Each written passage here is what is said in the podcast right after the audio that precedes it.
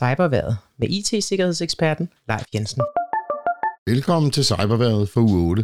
Den her uge, der kan du forvente skiftende cybervind fra forskellige retninger.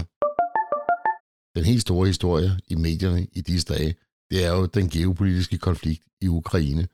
Og i ugen, der er gået, har der været rapporter om adskillige cyberangreb i Ukraine imod myndigheder og finansielle institutioner. Både traditionelle hacker og malwareangreb samt de såkaldte DDoS-angreb, som egentlig ikke er et hackerangreb, men et angreb, hvor 10.000 vis af computere eksempelvis henvender sig til den samme hjemmeside samtidig, og dermed overbelaster såvel internetforbindelse som server.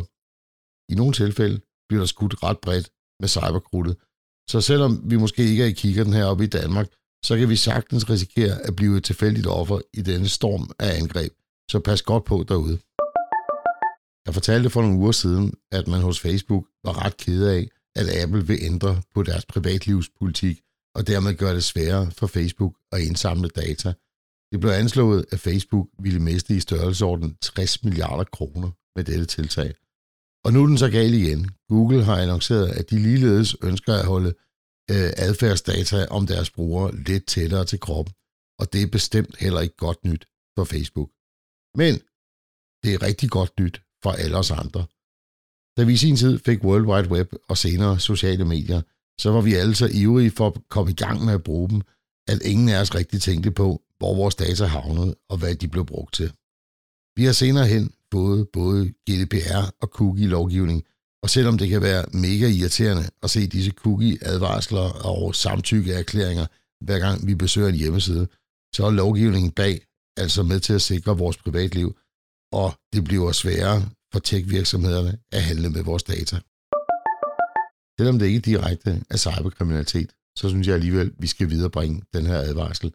For politiet har i den sidste uges tid fået anmeldelser fra borgere, som har oplevet først at blive ringet op af en, der udgiver sig fra at være banken, og siger, at der er nogle tvivlsomme transaktioner på borgerens dankort, og at de så lige sender en medarbejder ud for at hente kortet hos borgeren. Avisen BT fortalte sådan en historie, og at svindleren rent faktisk mødte op på borgerens adresse for at få overdraget kortet. Husk nu, at hverken bank eller politi vil ringe til dig på den her måde. Får du sådan en opkald, så bare hæng røret på, og er du det mindste tvivl, om der er noget galt med dit kort eller din konto, så kontakt selv din bank. Landets aviser er så småt begyndt at skrive om, at selvangivelsen den er lige på trapperne, og har endda skrevet, at det forventes, at rigtig mange danskere skal have penge tilbage i skat. Det har de IT-kriminelle selvfølgelig også hørt, så i den kommende tid, så kan du forvente at modtage falske beskeder, både på sms, mail og måske via de sociale medier, som forsøger at lokke dig til at opgive dine personlige oplysninger, og måske endda prøver at fiske dit nemme idé ud af dig. Lokkemaden, den er selvfølgelig en besked om, at du skal have penge tilbage i skat. Husk, skat, de sender aldrig den slags mail ud, så hvis du vil se din selvangivelse og årsopgørelse, så gå direkte ind på skat.dk og aldrig via en e-mail.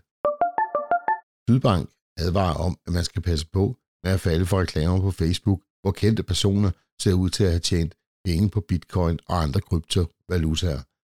Disse kendte personer er oftest ikke selv bevidste om, at deres billede og navn det er blevet misbrugt. Hvis du vil investere i bitcoin eller en anden kryptovaluta, så anbefaler jeg på det kraftigste, at du bruger rigeligt med tid til at lave grundig research af markedet og de forskellige, forskellige handelsplatforme. Er du først hoppet i svindlernes net, så er der ingen hjælp at hente nogen steder, hverken fra myndigheder eller fra banker. Det er ikke kun på e-mail og Facebook, at svindlerne de forsøger at lokke dig i fælden. Det er eksempelvis også i tjenesten WhatsApp. Forbrugerrådet Tænk advarer via deres app mit Digitale Selvforsvar, at der for tiden florerer en falsk konkurrence på WhatsApp. I overskriften skriver svindlerne, tillykke, og i selve beskeden er dit mobilnummer er blevet udvalgt til at have vundet, hvorefter de beder om at sende nogle personlige oplysninger til en Gmail-adresse. Det eneste, du skal gøre, det er selvfølgelig at slette beskeden.